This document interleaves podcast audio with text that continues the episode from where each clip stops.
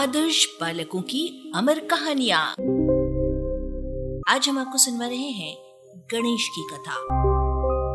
वाचक स्वर है संज्ञा टंडन का।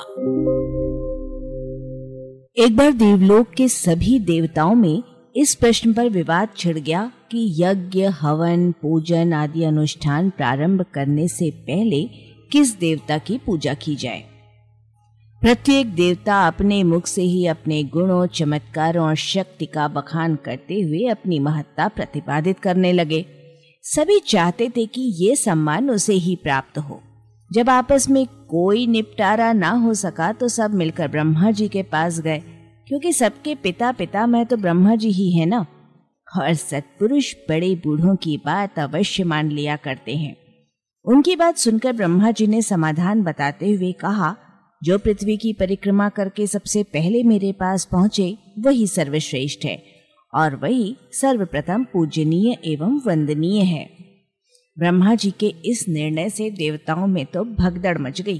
कोई हाथी पर सवार हुआ, कोई घोड़े पर तो कोई रथ पर, पशु तथा पक्षियों पर भी देवता बैठ गए। जिसका जो वाहन है, वो अपने उस वाहन पर सवार होकर पूरे वेग से दौड़ चला। सब इसी प्रयत्न में लग गए कि सबसे पहले वही पृथ्वी की परिक्रमा कर ले। अकेले गणेश जी ही वहाँ सोचते खड़े रह गए। एक तो उनका भारी भरकम शरीर और बड़ी सी तोंद, उस पर उनका वाहन ठहरा चूहा। वे सोच रहे थे, मेरा चूहे पर बैठकर दौड़ना व्यर्थ है। चूहा दौड़ में इतने पशु पक्षियों से आगे तो जा नहीं सकता। लेकिन सोचते सोचते उन्हें एक बात सूझ गई। वे चूहे पर कूद कर बैठ गए और सीधे कैलाश की ओर भागे। गणेश जी की ओर देखने की किसी को फुर्सत भी ना थी। कैलाश पहुंचकर गणेश जी ने सीधे माता पार्वती का हाथ पकड़ा और कहा, माँ माँ, तू झटपट चलकर पिताजी के पास जरा देर को बैठ जा। पार्वती जी ने अपने पुत्र की अकुलाहट देखकर हँसते हुए पूछा, क्या बात है? तू इतनी हड़बड़ी में क्यों है? तू चलकर पहले बैठ तो जा, गणेश जी बोले। पिताजी तो ध्यान मग्न बैठे हैं, वे तो जल्दी उठेंगे नहीं, तू जल्दी चल। माता पार्वती क्या करती? पुत्र का मन रखने के लिए वे भगवान शंकर के समीप बाई ओर बैठ गईं। गणेश जी ने भूमि पर लेटकर माता पिता को प्रणाम किया और फिर अपने चूहे पर बैठकर दोनों की साथ प्रदक्षिणा की। फिर माता पिता को प्रणाम करके ब्रह्मलोक की ओर दौड़ पड़े। परिक्रमा कर जब सारे देवता ब्रह्मा जी के पास पहुँचे तो उन्होंने देखा कि ब्रह्मा जी के पास गणेश जी पहले से बैठे हुए हैं। देवताओं ने समझा कि अपनी हार निश्चित जानकर गणेश जी ने उस परिक्रमा दौड़ में हिस्सा ही नहीं लिया। लेकिन जब ब्रह्मा जी ने उन्हें बताया कि गणेश जी सर्वप्रथम पूजनीय हैं तो वे चकित रह गए।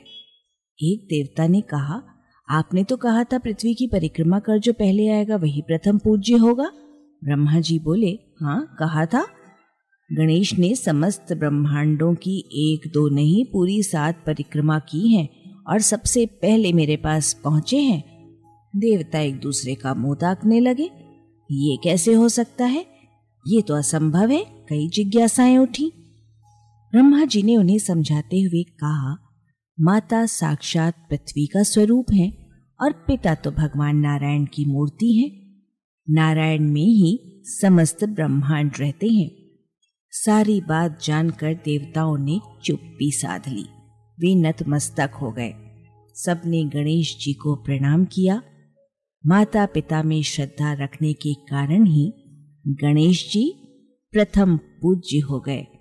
और आज भी किसी भी कार्यक्रम में, किसी भी अच्छे काम की शुरुआत में सबसे पहले पूजे जाते हैं गणेश जी। अरबा की प्रस्तुति।